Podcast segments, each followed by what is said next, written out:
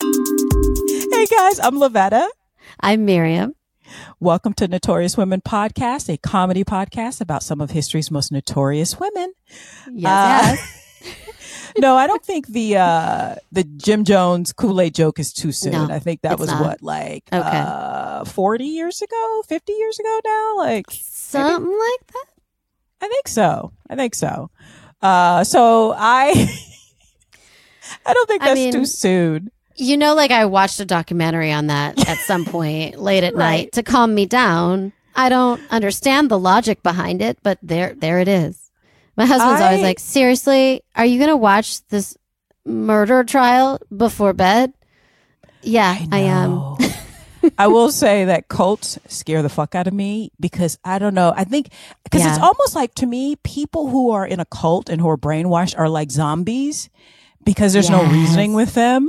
And Mhm. I remember seeing the Jim Jones, one of many um, documentaries on that cult, and it always mm-hmm. terrifies me, like more than like a horror movie. Like so, it is is like it is very very creepy. Like it is very disconcerting how Yeah. easily people can find them. Do you know what I mean? And how they'll like do anything. Like like I mean, if if you guys have never heard of uh the the Jim Jones and that's where the um the reference of drink the Kool-Aid comes from because they Yep. literally poison like gave poison Kool-Aid to the members so they could kill themselves and murder other members. But then if Yeah. people tried to leave, the cult members would like kill them. But so, so It was it's like- bad. it was it's very terrifying. bad. Yeah. So I, I mean, as much as I love murder, uh, You do. I do not like cults for some reason. It's kind of like voodoo, and I'll mess with fucking dolls. Nope. Mm-mm. You know Nope. what? I hear I hear you. I don't do the Yeah. dolls. Nope. Mm-mm. I'm just, I'm a very stereotypical black person. I'm definitely in the theater being like, hell to the no. Nope. You know I'm I'm, not. Lavetta, you know I'm like, "Oh, she's cute. Can I No. can I see?" Uh, and you'd be uh-uh. like, "Miriam, throw the ball, throw the doll Uh-uh. around No. and run." Uh-uh. The only doll that I could kind of watch is Chucky because Chucky is camp. It's so campy and ridiculous. But even still, Chucky ain't staying in my house. Mm-mm. Nope. Chucky's Nope. I'm- terrifying.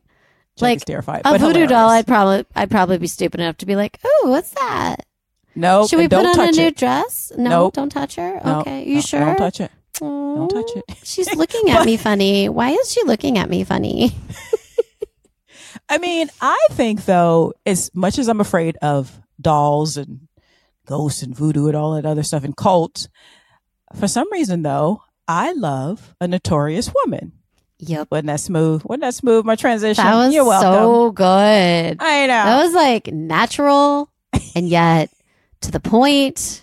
and then I called it out and ruined And it. So yeah, and then you called it out. So I don't know how many stars I'm going to give you for this, but five stars always. five Uh, stars.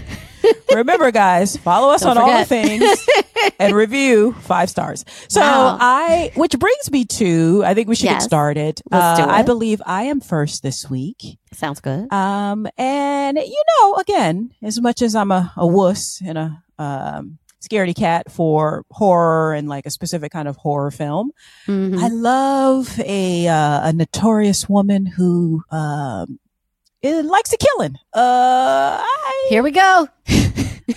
so you're welcome. So yes.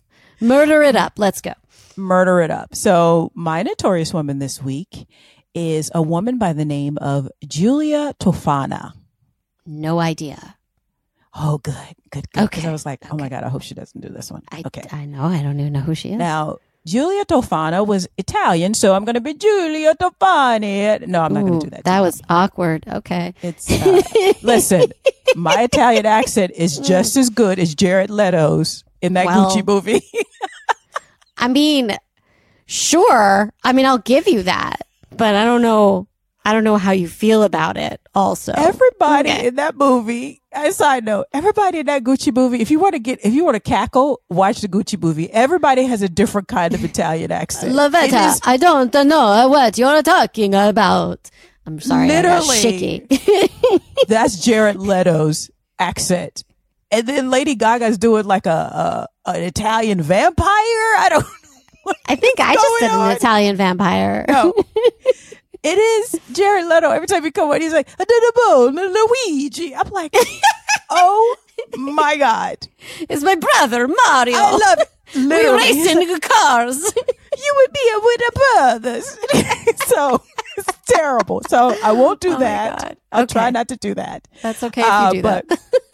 Oh my God. Okay. Giulia Tofana, and Giulia spelled with a G, um, was, and now, so for my story today, uh, I, uh, you know, researched a lot, but the main sources come from, uh, an article on syfy.com, Okay. um, also an article from All That's Interesting, which is a wonderful website, and a Forgotten Lives video on YouTube. So Forgotten Lives is the name of the account on YouTube. So, Okay.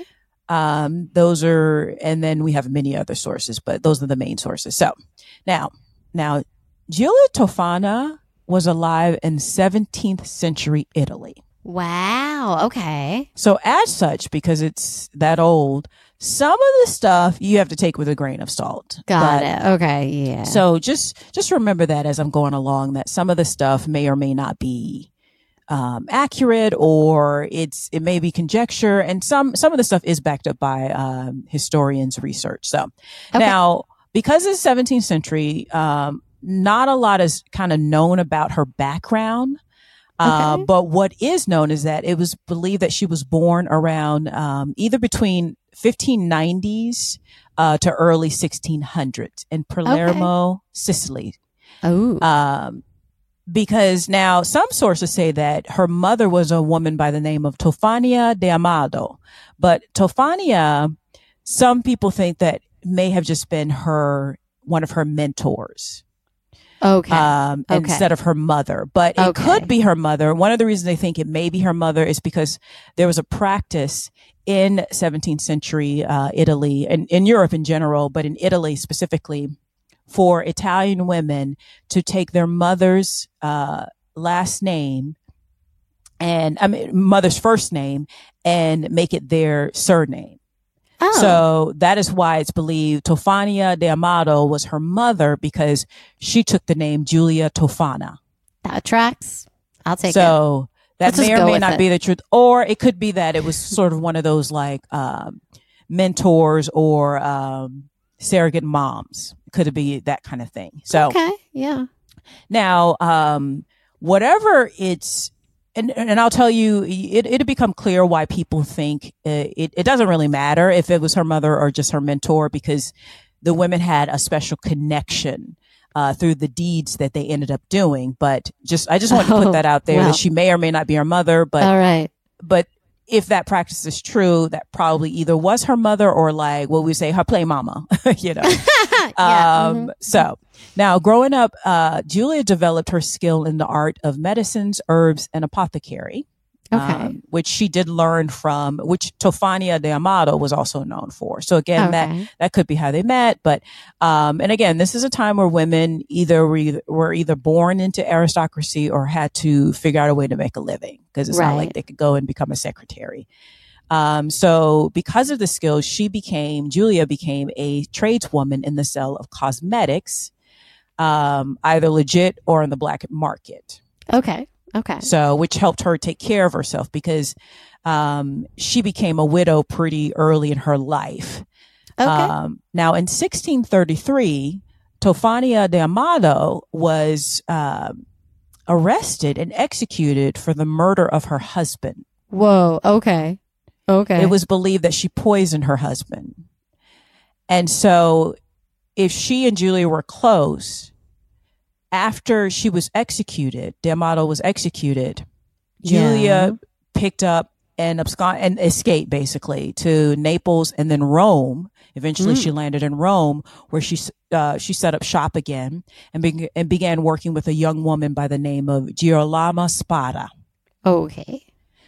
So again, Tofania D'Amato was executed for killing her husband in 1633. So shortly after that, Giulia got up because she was, and that is when she be, she comes onto the historical record around that time, 1633.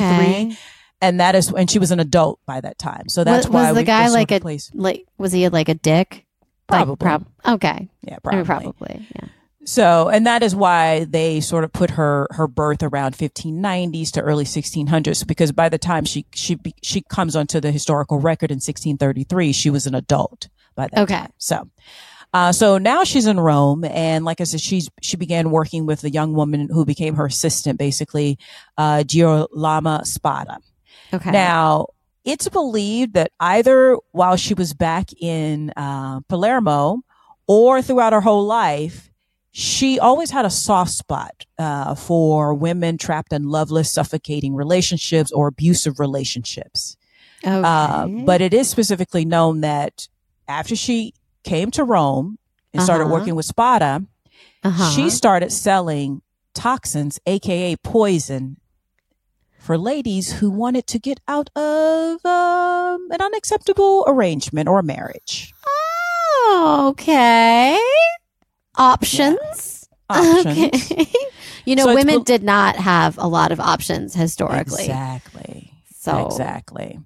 And so it's believed around this time that with the help of Spada and a Roman priest by the name of Father G- Girolamo of St. Agnes in Agone, a church in central Rome, I could listen to you speak Italian all day. Go on. my brother Luigi. Um, who? So this is a priest whose brother was an apothecary. So it's believed that she got the toxins from Father Girolamo, Okay, uh, father. who became her close confidant, and they were they all basically went into business together. okay. So it's at this time that it's believed that Giulia launched her historical and notorious underground vast ring of professional poisoners. wow. Okay, Giulia. Hmm. With and what's interesting and even more devious about it is that she set up basically a shop that sold women's cosmetics, but in the shop was a uh, a very fa- it would become a very famous poison used specifically for this service. wow. Okay. Now, context, like you you mentioned about D'Amato was her husband a dick. So context, Yeah. 17th century Italy, Uh huh. men had unlimited power over Oh, the shit. women in their lives and over almost all women. So women had to endure untold abuse. And this included even, you know, uh, noble women and well off women, because if they had the misfortune of being sold off or married to a man who abused them, they she were was just stuck. stuck. Yeah. See, this So is why women- it's some bullshit patriarchy. Okay, go on. Yeah. This is why basically women had no standing in society and had few opportunities to better their situations. So they could, again, they could marry in hope of having that their husbands treated them decently, Right. or they could remain single and rely on sex work to survive. So it's all a bad thing. Like it all sucks. Like Yeah. basically. Now they did have a Some- third option. Oh, Third option. You is talk to me. They could become a widow. Oh no! Yes. Bye. And that third option was the preferred choice of most women, but especially wealthier Yes. women from No, the that's the pr- class. Like that Queen Charlotte scene, which will forever burn in my brain as one of the best moments in all of Lady television. Danbury. Yep. Yes, y'all go watch at least that episode. Yep. When Lady Danbury is done doing her duty. Living her best So- life. Living her best Okay. life. So even among the wealthier class, um, if women were lucky enough to have a spouse that didn't physically harm them on, you know, on an ongoing basis, uh, they still had to live with the belief in society that women were property Mhm. and had no say so in the shape of their lives. So yeah, that that sucks. yeah. So the desire was freedom. Enter Yeah. All right. enter Giulia Tofana with what would become famously Aqua Tofana, which was a coveted face cream and or oil that Okay. came in a bottle Yes. or a powder case that often labeled and it was labeled manna of Saint Nicholas. Appropriately And- named, yes. It was sold as a uh, a treatment for blemishes Okay. Okay. in these these shops. Now, while the specific uh, makeup of uh, aqua tof- tofana is not known, it did contain a mixture of lead, arsenic, and belladonna, Ooh. and it was odorless and tasteless. Mm, delicious. basically and and also if so if a person would go into the shop or go into the stall or and look around at the, the various face creams and beauty things or whatever it it would say on the bottle that it had the same cosmetic ingredients as other cosmetics you know so basically and a woman could hide it on her nightstand and no one would be the Mhm. wiser so it's not like she would keep it in the kitchen or anything like that so basically it's like if you went to uh went to Sephora and bought Fenty Beauty fat water tonic. Like it's like a fat water um um um toner. Uh, I the and it was last time I bought makeup, the last time I bought makeup, the year was 2022. So, like, I don't know what you just said, but that fat that beauty that Fenty Beauty fat fat water is basically a toner, but it's got it's it's a toner slash serum. It's really good, I will say. okay, Uh, so basically, if you just if your husband looked at your anybody looked at your thing, they'd be like, "Oh, it's just uh, uh, these silly women with their their face Yeah. creams and stuff, right?" yes, So, so the first, so this is how it worked. Basically, Okay. the woman would give the first dose. It was usually diluted with some kind of liquid, uh, and it would cause exhaustion and physical weakness. would she like make him tea or something? like yes, that? put it in tea, soup, whatever. Mm. Because obviously, woman get in the kitchen or have the Right. servants do it. she's where she me my food. belongs, right? The second dose, so it was it was designed to work in three doses. So the second dose would bring on stomach aches, vomiting, Oh no, and okay. diarrhea. Oof, awkward. you know. The third or fourth dose would take care of the rest. Damn. Okay. And then the person, usually the man, would die. And back then, because, you know, they didn't understand toxicology, they didn't really understand how a lot of medical stuff worked because it's 17th century, right. 1600s. So, you know, because it came on in stages, they would think, oh, they just got picked up something on the street or they got pneumonia or it could be ty- it could be whatever, right? Right. And- right. I mean, like they didn't have germ theory yet, right? Like, Exactly. So they would believe, so usually doctors or investigators um, or authorities would believe that the man had died of some unknown illness because it happened to everybody, no matter what class you were. uh, or ah, disease. And so it basically, but with the slow nature of things, also it made the man, um, often the man think of, oh, I need to get my business affairs in order.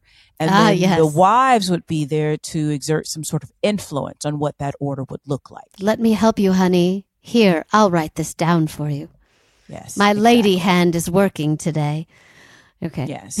So this worked like a charm. And because of that, Giulia's business flourished and made her and her accomplices Mm. so rich, right? Okay. Okay. um you know again she now she was smart because you know you have to be she didn't sell to just anybody so you couldn't just you know it's not like they had a snitch or like a, a, a undercover cop um but so she it had to be clandestine it had to be you know so no one would become the wiser so according to um historians not only was this prevalent in italy at the time it was prevalent all over Europe and large European cities.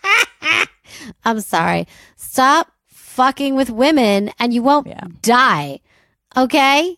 If you don't give people options, you know, and and you know, and oftentimes, so like someone like Giulia, who you know, again, women didn't have, they couldn't become a secretary, have like a career, right? Of course. So not. oftentimes, it would be also it would be obscured by either her selling business her business was like she was an expert in like uh reading uh your palm or cards Ah, astrology or you know so it's sort of like oh you're making a living doing that and like that's a legitimate business even the noble people you know Mhm. listen to uh psychics and, and things like that so but that's another way to sort of get the word out and find out new customers and also get the right word to the right customer potential customer Right. Very Um, clever. Tell me your innermost thoughts. You Yeah, hate him ex- that much? Oh, okay. you know, and also it's a way for you to, for her to sort of scope out her and her um, cronies to sort of scope out who is the right person, right? Right. Um, so it is, this is again, and it, it wasn't just her and, uh, Spada. It was the priest, oh, the doctors. Was Okay. like they were, it was like a well oiled machine because it was making all of them Oh. rich. Yeah. Okay. Um, so now, it, so- it sounds to me like the right people died. I'm just saying. I mean, You know. you know, so, um, now all of this was going well. So apparently this lasted for about 20 years. Oh my God. Not what I was expecting you to say. Okay. Yeah. Wow. And it may have gone on for even longer, except that one victim, I mean, one potential, uh, one customer Yeah. lost her motherfucking nerve. So this is why you gotta be. Oh, yeah. You So gotta be according to the tale, yeah. a young woman customer, she got the aqua tofana. She was planning her husband's demise, but Mhm. after mixing a few of it into his soup, she panicked and began to beg him not to eat it. Listen, it's just the first stage. Don't give him more and shut your mouth. She Okay. panicked. Snitches So- get stitches. Oh my God. Yeah. And because her husband certainly, most certainly deserved to die, he paid, he repaid her, um, uh, loyalty by beating her until she confessed to Mm, poisoning the mhm. food. Yeah. and then okay. he further, he turned her into authorities oh, who wow. tortured her wow. until Okay. she gave up Giulia Tofana. I'm so sad. That's so sad. Yeah. So Giulia escaped to a local church because again, it was a well-oiled machine uh, for Mhm. sanctuary. And now rumors started to spread about it, but she obviously had become very, very popular, yes. you know, and sort of like a, a folk hero. Uh, Yes. but then the word got out, probably by authorities, probably by patriarchy, that she was poisoning the water supply. So But she wasn't. You guys. It's propaganda and it worked. Yeah. So um, she was arrested. Now, some now there's varying degree there's varying reports on exactly what happened because again this is the 1600s in Italy. Right. So and this is having to do with the women. So a lot of it could have been uh, expunged from the historical record or you know for other reasons that I'll get to shortly. So um so they they tortured her or they questioned her and eventually it came out that authorities say that her and her network of people killed over 600 What? Are you serious? Mhm. I don't know why I'm laughing. I do. 600 fucking douchebags who deserved it is what I'm hearing. That's what I just heard. Because, like, so you know what? Don't Yeah. be a dick. Don't be a dick. now Listen. obviously it could be i don't even think that that's even though 600 people is a lot but like i'm like it's ancient times and over or like a 18 uh, 18 year period you know depending on like if some of them were poor i, I now i definitely don't think it's 600 rich men because that will cause alarm Yeah. That would cause alarm. Like, yeah, if you're like rich and have clout in society, like yeah three of them, it would it would ring a bell. You know. Yeah, you know, like if like hundreds of noblemen started dying, that would cause alarm. But I mean, and then some people say that they may have attributed to, you know, just of the time, like people got diseases back then a lot of times and died, and they attributed that to her. But it was a lot of men, uh, and so All that shows you how vast the network was. Um, and so if that's true, She she's doing the work. Okay. she's doing the work of angels. I'm just saying. Yes. Yes. um because i know for sure i don't know if it's 600 men but i know for damn sure there was at least 600 men who deserved to die Yeah. I in mean, 1600 italy i definitely know that much mm, mhm. uh, yeah. I, so- I've read enough about history to agree with you on that one. Yeah. Yeah. but i just love it julie's like you got it like what would a commercial be like your husband's a douche. Aqua tofana your husband beats you every day. Aqua tofana your husband had a baby an outside baby on you. Mm, aqua tofana bitches. Okay. Listen, can you see it as like a um a perfume ad, you know, in black and white. Yep. One of Aqua Tofana, where you make the choices from now on, you know, or some shit. Now, I'm ready for that commercial. no, of course, uh, Giulia was beloved by people, especially the women, both powerful and poor, who she helped. So again, Right. there's some Yeah. noble women she's helping too. So when the word got around um, that they, you know, they arrested her, and again, it's varying, you know, reports, is conflicting reports on if they tortured her, or they just questioned her. Right. Okay. Um, but she did have allies in high places. But the tricky Oh. part is you can't be too supportive publicly Mm. because people then start looking at when did your husband die? Like, yeah. But, you know, you can like drop a key that she could pick up. You know what I mean? yeah. Like- so it's because of her connections to some in the some in the noble class that again there's conflicting reports on exact on exactly what happened to her. One report is that she was eventually killed um, and hung Oh. like the Amato. right? But she may have learned from that. and so another report is that when they were after her, she left, like she got out of Dodge. Oh, I hope that's the one. And so, but th- around this time, dozens of lower class women were definitely arrested Oh, uh, and accused of murdering their husband. So there was some, uh, basically a purge. I think it was a purge of women, I think. ugh, of course it um, was. That's exactly what it was.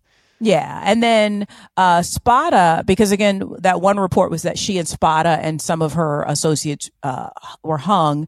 And then other reports are that she fled and went off to a nunnery and disappeared and died Yes. peacefully in her bed in 1659.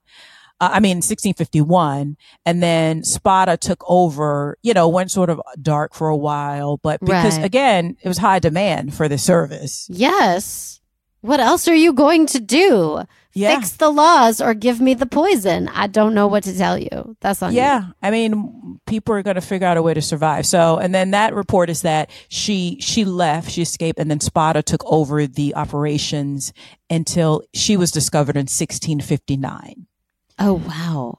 Yeah, so it's like again, it's conflicting results, uh, of conflicting stories because again, this is from the 1600s. But whatever happened to Giulia Tofana, eventually, the historical record shows that um she uh so again that's why it, it it leans heavily that she escaped and spada went on because spada was in the historical record after 1651 as well. Oh, Um, okay.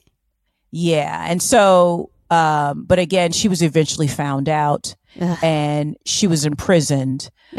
Um yeah. But again what is clear even though the specific details of what happened to these women what's clear is that enough people were not only uh, invested in needing these services but enough people were invested in the network to make the this network possible yeah. you know and um it's often believed that a lot of this is obscure because again like not only the involvement but the complicity of people high ranking church officials and people of the noble class so it was like a desire to kind of like sweep it under the rug Yeah. and not really go into it um hopefully it made a couple men stop beating their wives uh I that hope might so. be helpful I hope so.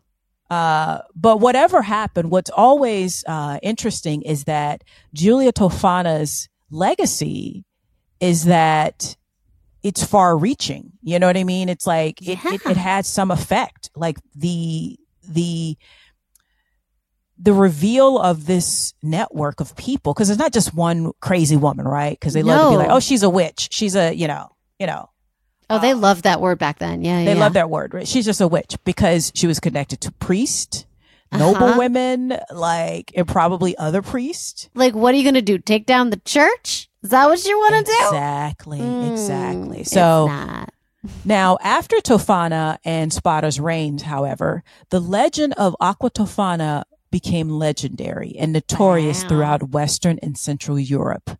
And Aqua Tofana eventually became a catch-all phrase for all kinds of sudden and or mysterious death. Oh, really? Yeah. and in fact, when Mozart became ill in September of 1791, so now we're like, what, 30 Six- years 30 later, years? I can't do math. 30 years later. as he lay dying in his bed, he reportedly proclaimed, quote, someone has given me aqua tofana and calculated the precise time of my death, end quote. I mean, he was Austrian, so that's not how I mean, Mozart don't definitely think- didn't sound like that. But No, he didn't. for this podcast, he Italian. He's like, okay. Okay. Luigi Votto. Yeah. um, also, um, there was a scandal in Versailles between 1677 and 1682 when King Louis uh, the 14th, because I That had to read right. that, faced a series of murders by poisoning at his court. And it was Oh. called the scandal uh, called the Affair of the Poisons I so a lot, yeah, a lot of Oh. pe- people believe that aqua tofana was being used to poison people to get rid of, you know, rivals. Uh, but at the, in, at the court. Um, yeah. And so it ended in the expulsion of one of his most powerful royal, uh, companions, a woman by the name of Madame de Montespan and the execution of a powerful potion maker by the name of Madame Monvoisin Oh, and that was attributed to aqua tofana, like that sort of like it's sort of like a scare, right? Like a poison scare. Uh, Yeah. Because it's you know because it's it's too much work to actually just stop mistreating women and pass I mean, laws. right? Let's just like shut it down. Like, yeah. Let's like like remind women of their place as opposed to giving them like two options in life Yeah, as instead of to zero. or maybe a fourth option because the first option was to either marry and risk being treat, uh, mistreated by your husband or becoming a sex worker, remaining single, becoming a sex worker, Mm-hmm. or poison. So maybe a fourth option, like No. laws that, you know, if sh if her husband's mistreating her, she can get a Leave? divorce. Like maybe a fourth option is good. I mean, Yeah. but that is the story of Giulia Tofana, aka the Queen of Poison and the Queen of Aqua Tofana. That is an amazing story. Isn't that I- crazy? That's insane. I love it. Why aren't we teaching this to all of the children? this is what happens when society becomes too unfair. You know, yeah, you know that is what I saw it as. It was it's basically a cautionary tale it is. of what will happen if you take away women's options. Uh huh. We're going to do something about it, but you might not like it. So give us you our might options. not like it. I just Yeah. love that it was like she like one of her main um conspirat uh con- um co-conspirators was a priest. Was like, I got you. And you I need love some that. toxins? yeah. I got you, girl. Let's make that money. Okay, that's fine. Let's make that money. Oh my god, that So, amazing. All Thank right. you. Who's your notorious woman this week? Okay, so my notorious woman. So before I forget, I wanted to mention this. I wrote this down. Someone uh, on our Instagram, Snow Vamp me. I love her. She's awesome. We were talking about Google last Mhm. week, a couple weeks ago. I don't remember who is time. I don't know her. Um, and how you can um, look things up. Stop taking things at their word. Look it up. Google it. But she Mhm. did point. She's like, you gotta rem- remind people to check multiple sources and not just like Yes. look for your answer and go with that. Because a lot of times, yeah, you got you gotta look at. She was totally right. I was like, oh my god, that is a good point. Uh, check the the validity of the website where you're getting it, um, and and check in a couple of different ways. So yeah, she's right yeah. about that. And I agree completely. But I would also say that people aren't Googling uh, the first source. People are literally on the internet Yeah. being like, I didn't know LL Cool J was a rapper. Are, yeah, are you fucking yeah, kidding? that me? breaks my heart. I don't understand. But she's right. She's right. Yeah. But I, I Yeah. would say people, when I say Google, people don't even Google the first thing. Like, That's true. That's true. Yeah. But sometimes they're Googling that thing, Yeah. that conspiracy theory that they want to believe, Yeah. and they Google it once, and then they're like, see, it's here. And then you're very like, true.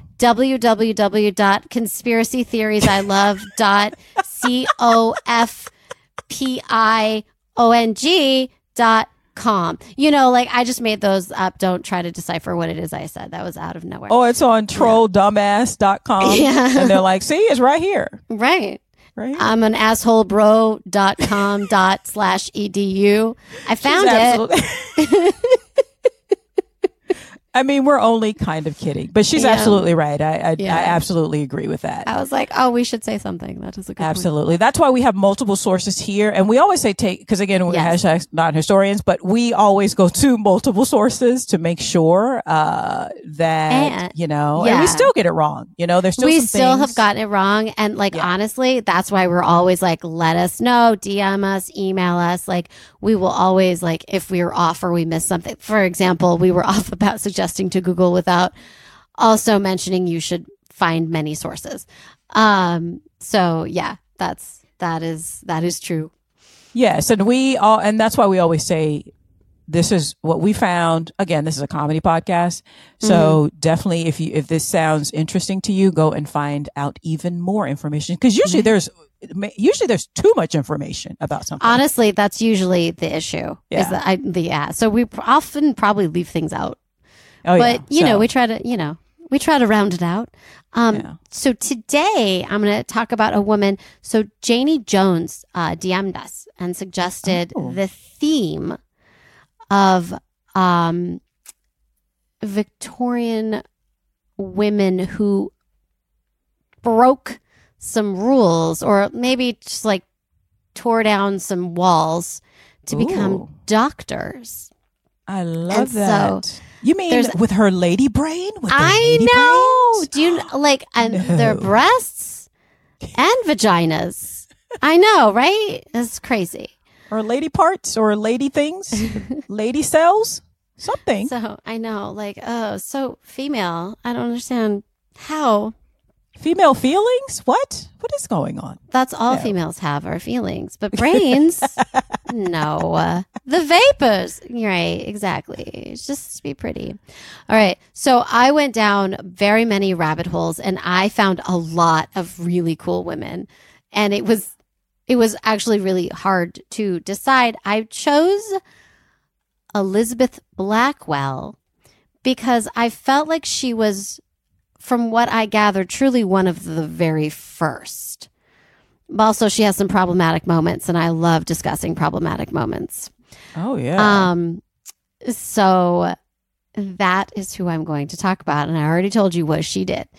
So Elizabeth Blackwell. Okay. Yes. Who very white, white with an H, white. Um, she was born February 3rd, 1821 in Bristol, England. Um, she uh, was one of many siblings. She had two older, Anna and Marion, and then four younger. Uh, her father was a sugar refiner. And in 1832, they emigrated from Bristol, England to New York because he had lost their most profitable sugar refinery in a fire. Oh, Yeah. And in those days, it was like, I don't know, suck it up. yeah. Basically. Who's, who's insurance? Mm, I don't know her.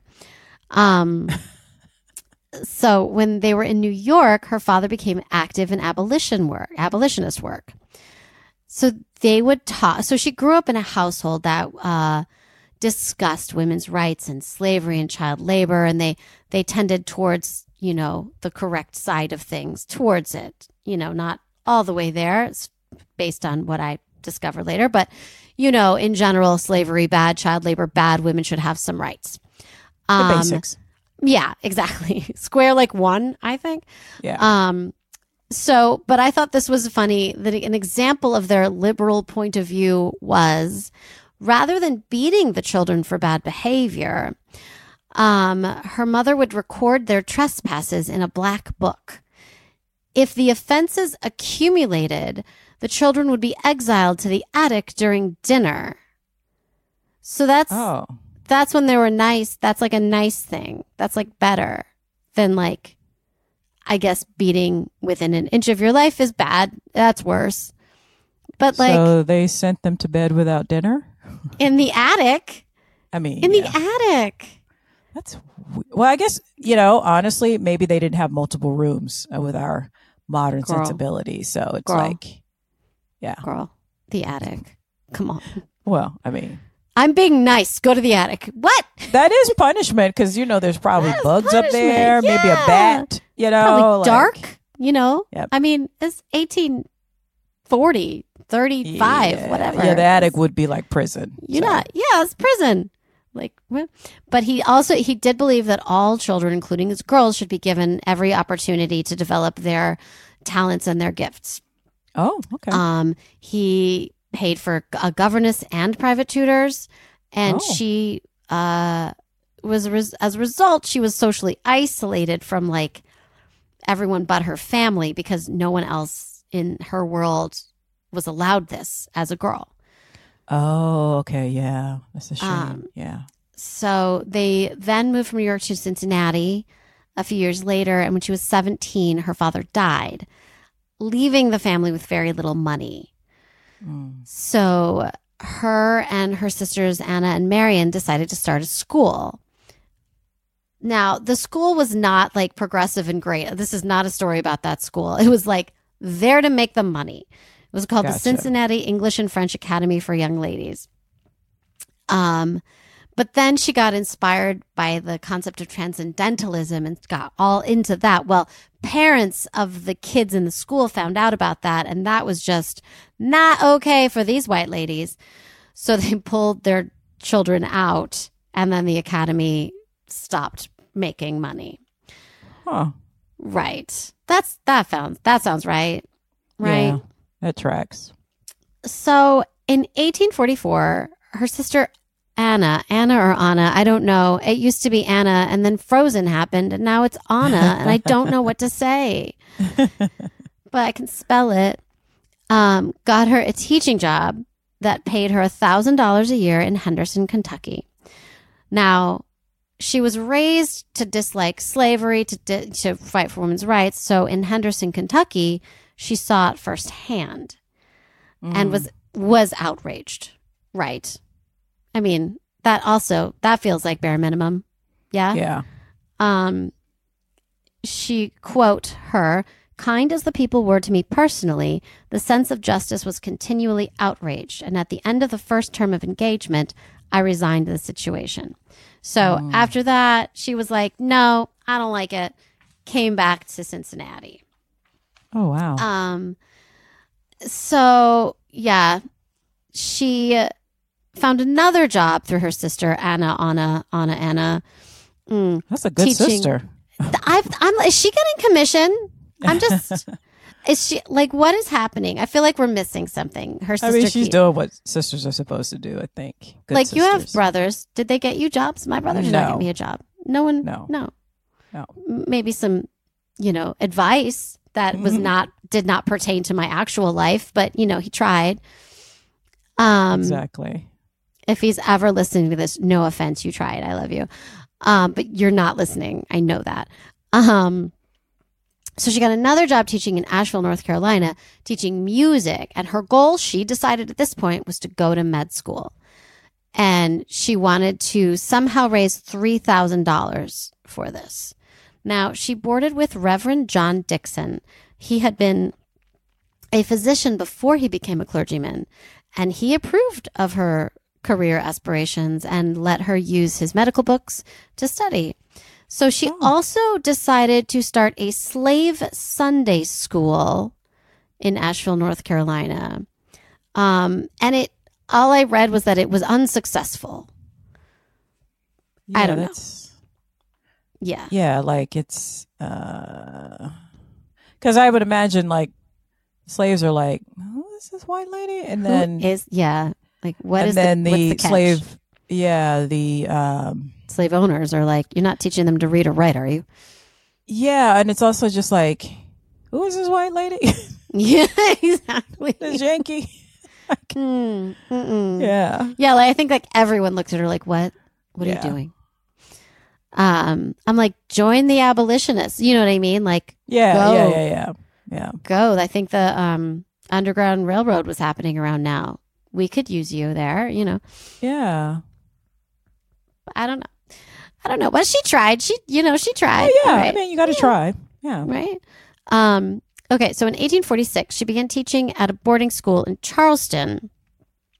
Um, and she, while she was there, she was sending out letters looking for places to study medicine, but no dice because she is a woman and does have both breasts and a vagina. Um, so she went to Philly and New York to check it out for herself. So in Philadelphia, she boarded with uh, a Dr. William Elder and studied anatomy privately with Dr. Jonathan M. Allen. So most physicians were like, you can't study here, but maybe you go to Paris. Or Oh. they suggested taking up a disguise as a man to study medicine. So Somebody actually suggested that? Wow. Yes.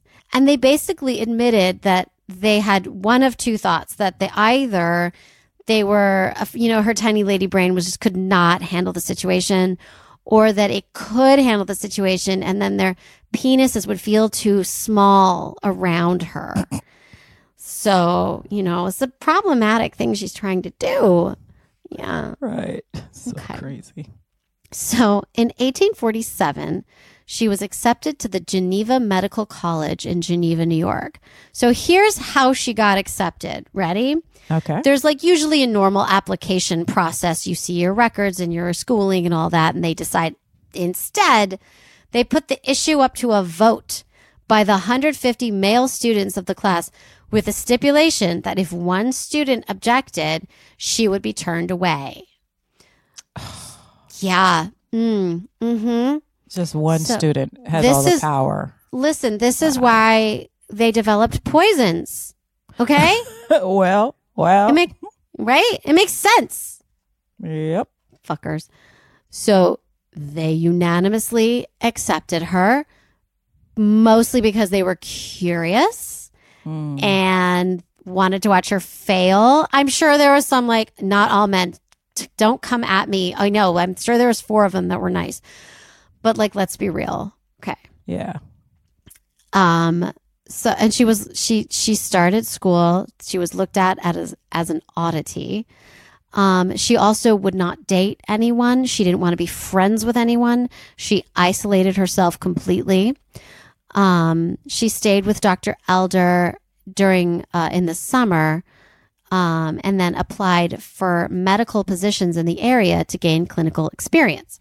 So then she joined the Guardians of the Poor the city commission that ran the Blockley Almshouse, and they granted her permission to work there.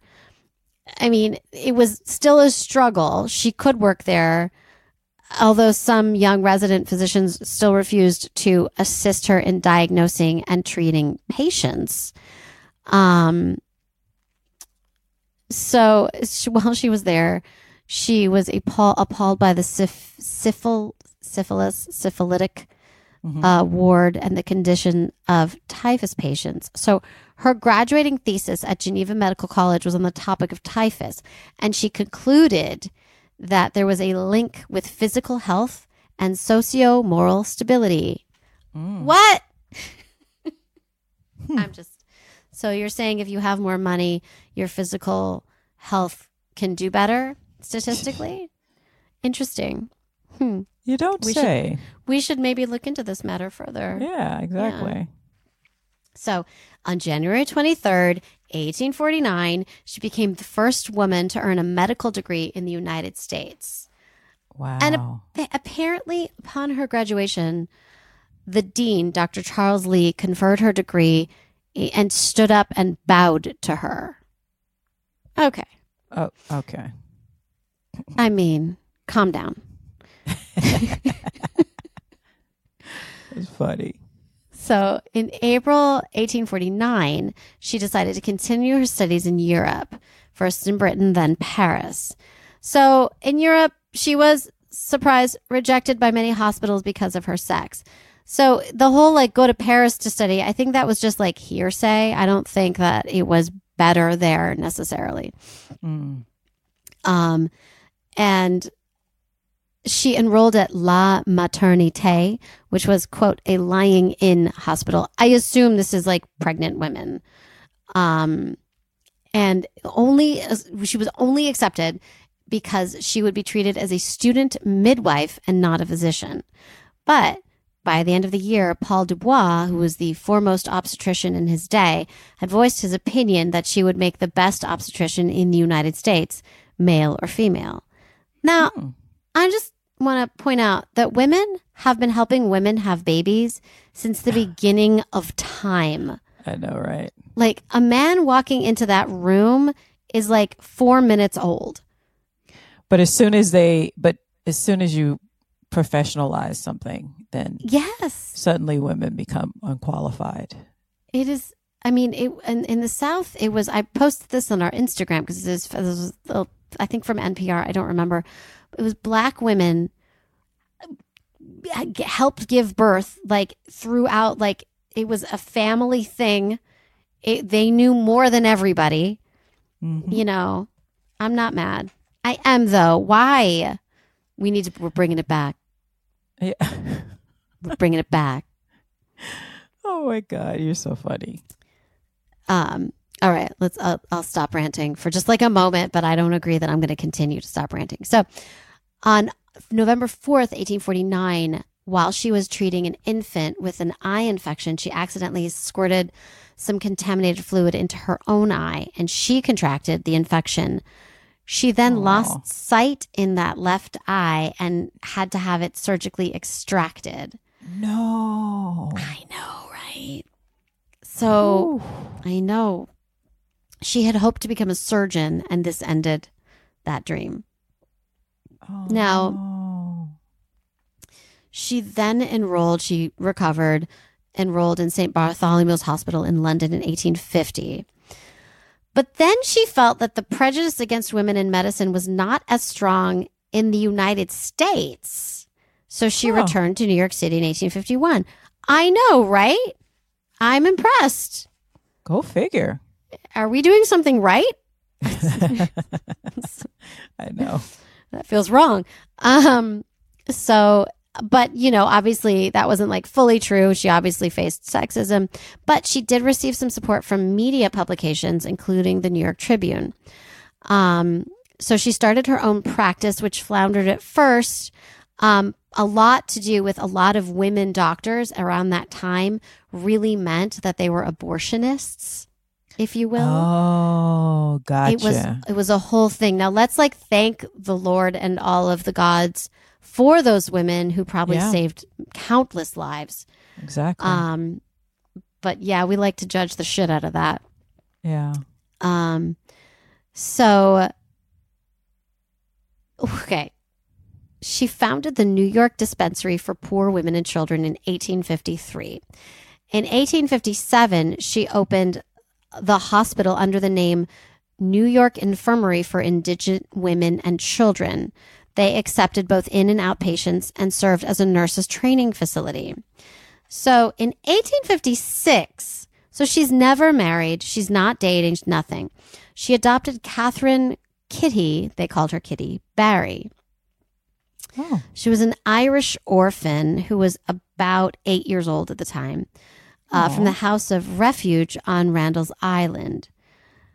Diary entries indicate that she adopted her out of loneliness and a feeling of obligation, as well as out of a utilitarian need for domestic help. So no, she did not adopt a child. she did. Oh, so girl. the child was brought up as a half servant, half daughter. how, what? How does that even work? You know, I don't. So, like, she provided her an education, and she. Here's how it works. So, she instructed her in gymnastics as a trial for theories that she outlined, that she had outlined in her book. She wrote a book called The Laws of Life with special reference to the physical education of girls. Oh, So- problematic as fuck. Poor kitty. I know, but I mean, Poor baby. she Oof. I'm I'm guessing the orphanage she was at was pretty terrible because well, yeah, like it's like either go off and have. Hopefully, she had her own room. Yeah. terrible with one person to be like, and then you know you risk illness when you're with a bunch of other kids. exactly. Yeah. Um she Or who did, knows? She may have had more fun with the kids. Who knows? I, yeah, hard, really I watched Annie. I know how it works. It's a hard knock life for I mean- her. Mrs. Hannigan was awful, but at least she was with her buddies. Who knows? I mean, it's true, but she ran away a lot. I know it's true. Also, she was I- looking for I- Daddy War, Daddy Warbucks. She was looking for her mom and dad. She wanted to feel special. Listen, you did not say Annie. I watched it like every day as a child. Okay. I can start the whole movie, and this is a whole podcast right now. Is Miriam saying the whole movie? But she was spunky. That's the most important thing about Annie. I know, right? Gonna come out tomorrow. Tomorrow. We No. can't afford more than that, but yeah. No, no. Also, those notes are really, really high. Okay. Oh yeah. Only Yeah. a little kid could reach them. Yeah, I couldn't do it as a little kid. Me either. I tried so hard. All right. So also, she didn't let her develop her own interests and did not Oh, make any effort to introduce her to other kids of her age. oh or she then friends. As she got older, young men or women her age and didn't want her to have, like, you know, Poor What- kitty. I know, like a life. So Poor she- baby. I will say she also this is okay information I got. She stayed with her her whole life. Um oh. And on her deathbed in 1936, Kitty when Kitty passed, she called Blackwell her true love and requested that her ashes be buried with Elizabeth. So Oh. like Oh. So here we are talking There- smack? well, you know, Or do you think it was like a, a matter of uh what's the thing where Stockholm syndrome. Stockholm yeah. Yes, that's what I think it is. Mm. Um, I also heard a thing that Stockholm syndrome is not what we think it is, but I don't remember what it was, so I cannot speak on it. But when we say Stockholm syndrome, you guys know what we mean. you know what I mean, exactly. Yeah. So, when the Civil War broke out in America, uh, the all the all the sisters aided in the nursing efforts. So she Elizabeth was very sympathetic with the North, um, and she even said that if the North had lost, she would have left the country. Um, obviously, she met with some resistance on the part of the male-dominated United States Sanitary Commission. They would not work with her. They would work with nurses, but not the Blackwells. So she organized the Women's Central Relief Association, which was ultimately absorbed by the USSC. But still, they like did not like her. This woman who dared become a doctor, how dare she? How dare she?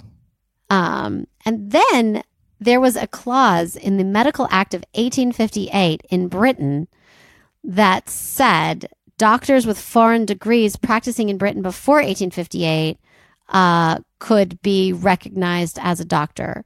So she was the first woman to have her name entered on the General Medical Council's medical register in England.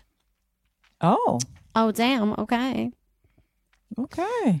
So in 1866, there's nearly 7,000 patients being treated at the New York Infirmary.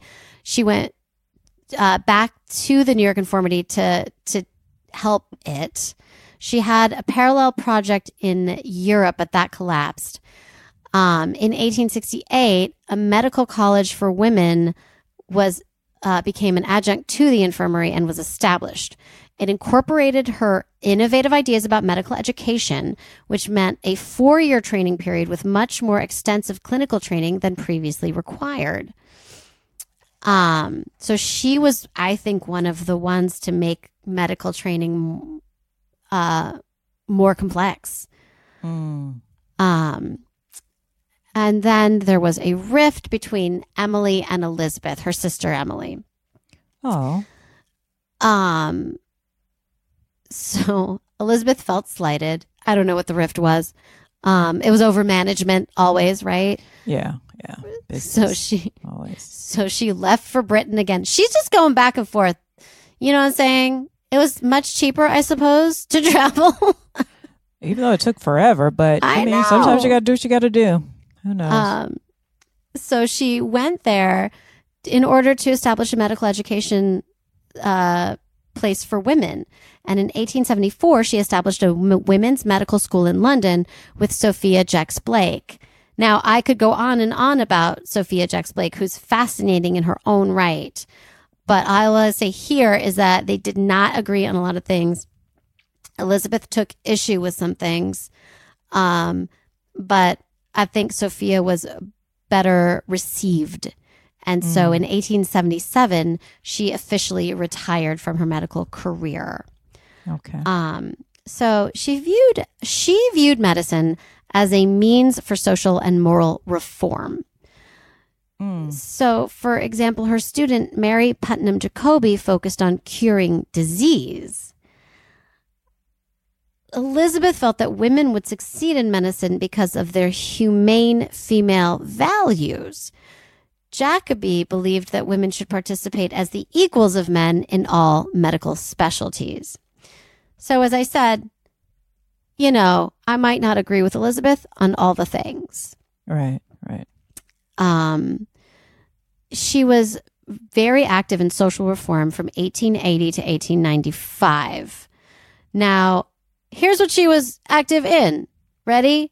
Reform Ready. movements, okay? Mainly moral reform, right? Sexual Mhm. purity, hygiene and medical education, but also preventative medicine, sanitation, eugenics, family planning, women's oh, da, rights. da, da, Oh, what, what, what, Lavetta? What? Is there Now, something? you know what? eugenics? what you know? I should have known when you got to like hygiene and Mhm. moral Mm-hmm. because that always back then for our listeners who don't know that usually was a red flag for also uh, a lot of Klanswomen yeah. or right wingers or racists would hide in like morality movements, Uh huh. cleanliness movements, Mm-hmm. uh, eugenics. Yeah, I'm just trying to make sure that the human race stays pure. What? What? For a woman who was so anti-slavery. But, like- Obviously, that's what people don't realize. Yeah, Abolitionists were against Uh-huh. slavery. They didn't think black people were necessarily equal. They were just Yep. against slavery, which, you know what, as a uh, black person and as a descendant of uh, enslaved people, I will take it because, you know what? Yep. We need somebody fighting to end slavery. You- so you know I will take it. It's not enough, but I will take it. Like it's never going to be enough. Nope. But I will So- take it. You know.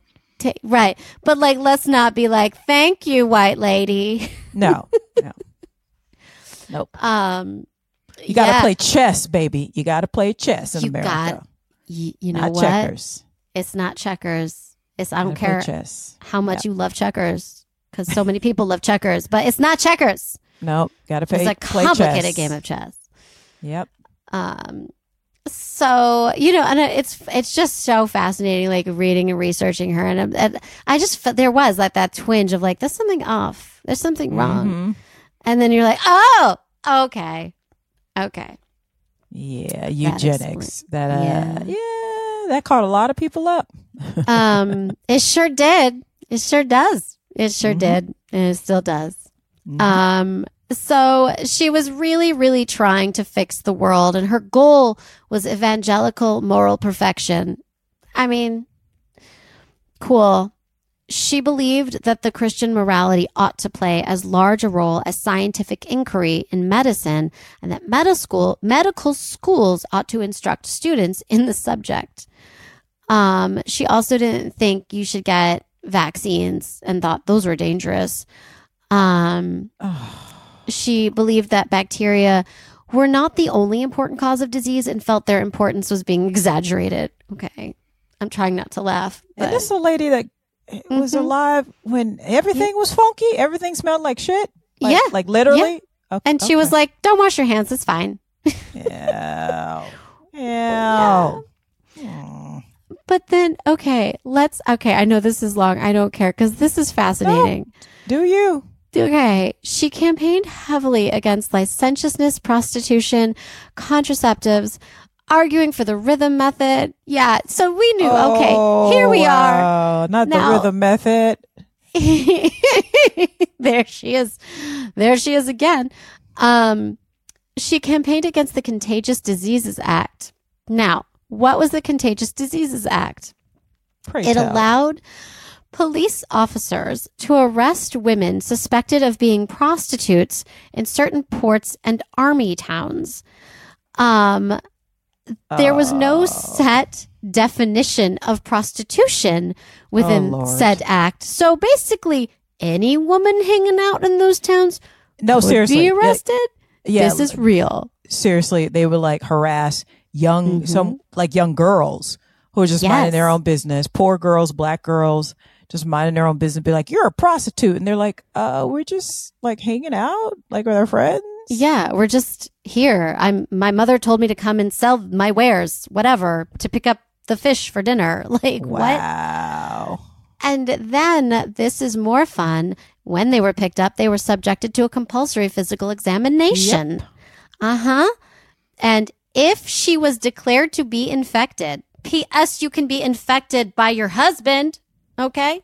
Not that there's anything wrong with prostitution. We all know I'm fine with that. So, But also, like, I'm just walking down the street. So this was the original Yeah. uh, stop and frisk. yeah. Oh, yeah. With like, fuck. yup. Wow. Now, if they found that you had an issue, rather than going to a doctor and getting you your antibiotics, right, they would be confined in what was known as a lock hospital until she recovered or her sentence was completed. Now, this is interesting. Men suspected of frequently like going to these places and these people. They what didn't happened to have them? What happened the- to them? So what happened to them was absolutely nothing. Nothing. Yeah. Nothing. They were they were oh, Call high fiving. Yeah, I'm shocked. I'm shocked. I tell you. Not I know. no, I'm not shocked. But here's here's what I will say. And there was like a whole thing, right? She was against this act because she thought it was pseudo legislation of prostitution. So she her She problem was, this not close. I know. I know. But here's the thing. It's just like, it's the slavery thing. Like, okay, but we shouldn't have this. So if she's fighting against it, well, that's Yeah. good. Like, but for the very wrong reasons. Okay. Okay, we're playing chess, not checkers. Playing chess. That's- no, okay, girl, go fight them. Uh, go yeah, fight them. Yeah, let's do it. Um, she wrote a book in 1878 uh, called Counsel to Parents on the Moral Education of Their Children. Um, and and this, she talked about the Contagious Diseases Act and how it was wrong. Um, the book was controversial, uh, but it was eventually printed. She did admit that women uh, did have sexual urges, and that was shocking for the time Oh, she was like, Yeah, I mean, they do. But like, here's what you have to do about that. Right? Like, you still your responsibility. oh, okay. Um, so she never married.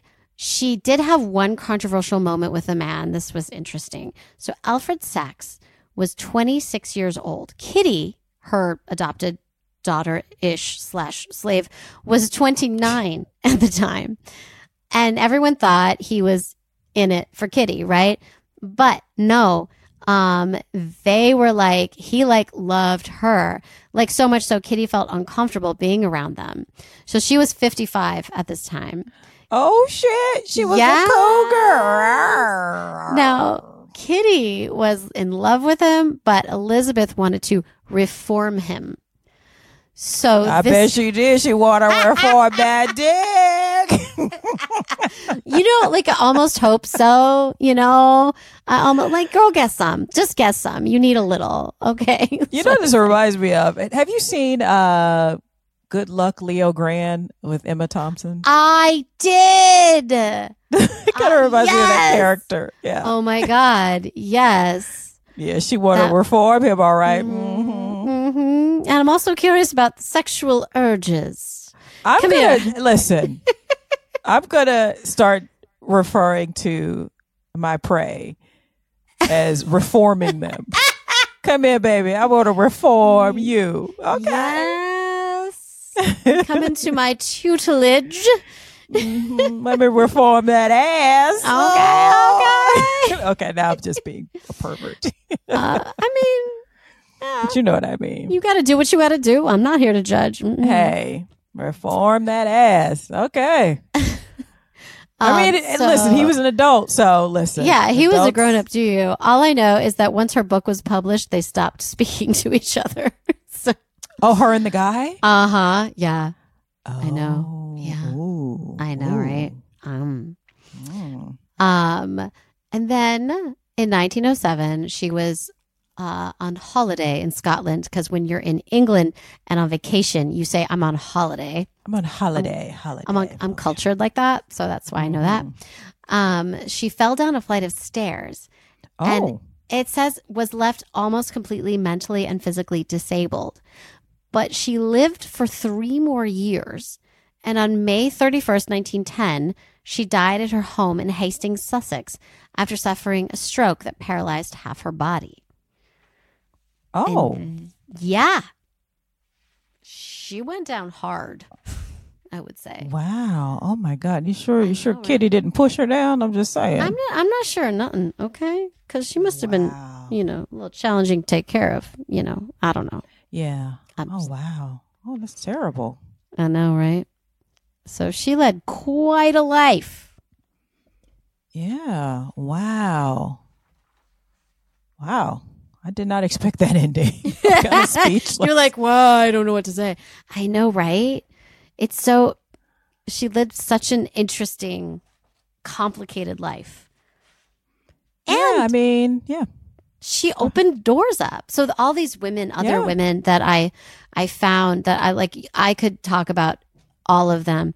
Um, and, and many of these women, I should save it, but like they, uh, were dated each other. They, you know, were lesbians. Lil- Elizabeth like shut the whole thing down, but like, um, and, and it was acceptable. It's interesting. It's just such an in, a, a bizarre, Yeah, it's soc- interesting how sometimes how progressive, like you know, our forefathers and foremothers were Yeah. like in in their attitudes, and then but aspects of it. So yeah, we still have ongoing slavery, yeah, but yet it was okay that they were lesbians. No one cares. But it's like, yeah, but we can't call our society progressive, can we? You know, yeah, and then how she was like, well, women have urges, but they just have to beat it out of them, and then Yeah. it's like it's like I want to become a doctor, go to medical school, and it's like, oh, but eugenics, and it's just like, oh wow, Yeah. like um. Yeah, but again, you know, for those of us who come after them, you have to play chess. yes, um, instead of Yes. checkers. But wow, like I, I did not Mm. expect that ending though. Oof, Dark. falling down the stairs. I mean, because I'm know, like, right? that sounds like it was like, uh, that sounds like you've been pushed down the stairs. Like, I mean, I don't want to say Kitty was abused and was adopted to be her servant, and therefore shoved her down the stairs. I don't want to say that because, well, Kitty was Kitty with her, or was she just like? listen, I don't know. Well, I'm just saying because it's like you said, oh, she fell down the stairs when she was on holiday. And usually that's like, oh, you fall and like you maybe you sprain your Mhm. leg or break, you Right. know, Yeah, which is bad enough for your But it was like mental and physical paralysis. What Damn, happened? like that's like to you, fell, rolled down like two Yeah. flights, and then fell onto something hard. That that's like that's like movie magic falling. You know what I mean? Like no one would actually do that. But Wow, mm, wow. So, well, I mean, yeah. thank you. So that's Elizabeth Blackwell. Wow. yes. Well, thank you so much for uh, sharing that with us. And that will wrap it up for this episode of Notorious Women Podcast. Uh, like I always say, uh, like I'm saying now, and I always say every week, guys, remember to follow us on all the things. Um, and also give us a five star review. Yes, please. Um, and also share our podcast. Don't just tell your friends and family, share. Like copy the link wherever you listen to your podcast, copy the link and text it and email it to your friends. So all they'll have to do is tap on it, tap on the link, tap on our logo and Boom. go and become subscribers and download it. And don't forget to subscribe. And if you want to also, if you want to give us some like moolah, so you can, we can bring you more stories of, of murder and, yes. and medical Mayhem. school, uh, poisoning. Um, you know, if you want to support us financially, um, you can also do that at patreon.com. That's P A T R E O N. I almost forgot. P A T. R P A T R E O N dot com slash notorious women. And you can go there, just give us a little uh, moolah, a couple shekels, as they say, our Jewish brothers and sisters say shekels. we do. Um, you can do that for as little as $2 a month, or you can do a one time donation. Uh, and we appreciate it because it will help us continue to be able to get together and bring you these shows. And Miriam, where else can they help out the show and follow us and send us messages? So we have our Instagram page, which is super fun. Come join us. It is so easy. Notorious Women Podcast. It's us. Um, It's you can you can DM us there. Um, also, we have an email. It's notoriouswmpod at gmail.com. Um, if you have ideas, if you are like, that was totally wrong, here's what's right, Right. let us know. We'll fix it on the next episode. Not a problem. Yep. Um, and yeah, we'd love to hear from you. Yes, we definitely would love to hear from you. And thank you for supporting us. Those of you who do listen and listen regularly, we really, really appreciate you. Tell your friends and your family because we're trying to get the word out. It helps us out. Leave a five star review.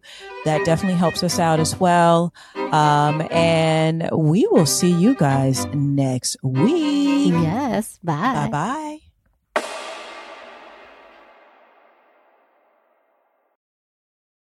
Produced by Adavita Studios. Connect your voice to the world.